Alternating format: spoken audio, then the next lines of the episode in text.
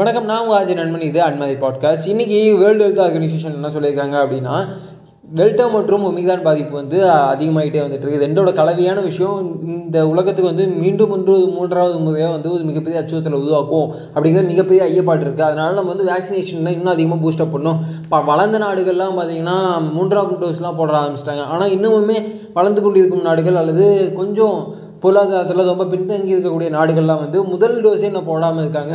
அதனால் பணக்கார நாடுகள் வந்து தன்னோட மூன்றாம் டோஸ் அந்த அது அது ஓகே நல்ல விஷயம் தான் ஆனால் அதுக்கு மட்டும் பண்ணாமல் அதுக்கான முக்கியத்துவம் மட்டும் கொடுக்காம ஏழை நாடுகள் எல்லாத்தையுமே நம்ம உதவும் அப்படிங்கிற மாதிரி சொல்லியிருக்காங்க. இன்றைக்கி நம்ம பக்கத்து நாடான ஸ்ரீலங்காவில் பார்த்தீங்கன்னா உணவு தட்டுப்பாடு வந்து மிகப்பெரிய பிரச்சனையாக உண்டாகிட்டு இருக்கு அதோட பொருளாதாரம் வந்து ரொம்ப வீழ்ச்சி அடைஞ்சிருச்சு அப்படிலாம் கேள்விப்பட்டுருக்கோம். சைனாவில் வந்து மீண்டும் சில பகுதிகளில் வந்து லாக்டவுன் போட்டு ஹண்ட்ரட் பர்சன்ட் ஃபுல்லாக கண்ட்ரோல் பண்ணிகிட்டு இருக்காங்க.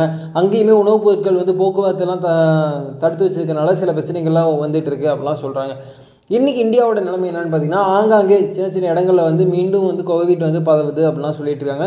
ரெஸ்ட்ரிக்ஷன் கொண்டு வரலாம்.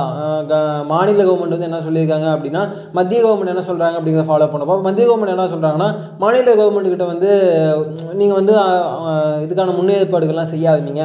அதுக்கான படுக்கைகள் அதுக்கான ஆக்சிஜன் வசதிகள் அதாவது மீண்டும் ப்ரிப்பேர் ஆகிட்டு இருக்காங்க. ஏன்னா ரெண்டாம் மலையில் பார்த்தீங்கன்னா ஆக்சிஜன் பிரச்சனை அப்படின்னு பெரிய பிரச்சனை போயிட்டு ரெம்டெசிவிர் மருந்து அப்படின்னு சொல்லிட்டு ஒன்று போயிட்டுருச்சு அதனால் வாட்டவர் வாட்டவர்னு எல்லாருமே மூன்றாம் மலையை இது நோக்கி காத்துட்டு இருக்க சூழ்நிலையில் நாம் என்னடா பண்ண முடியும்னா நம்மளை நம்ம பாதுகாக்க முடியும். அதை தாண்டி நம்மளால் என்ன பண்ண முடியும்னா கொஞ்சம் நம்பிக்கையோட நம்ம கூட இருக்கிறவங்களுக்கு கொஞ்சம் பொருளாதார உதவியும் கூட செய்ய முடிஞ்சால் செய்வோமே.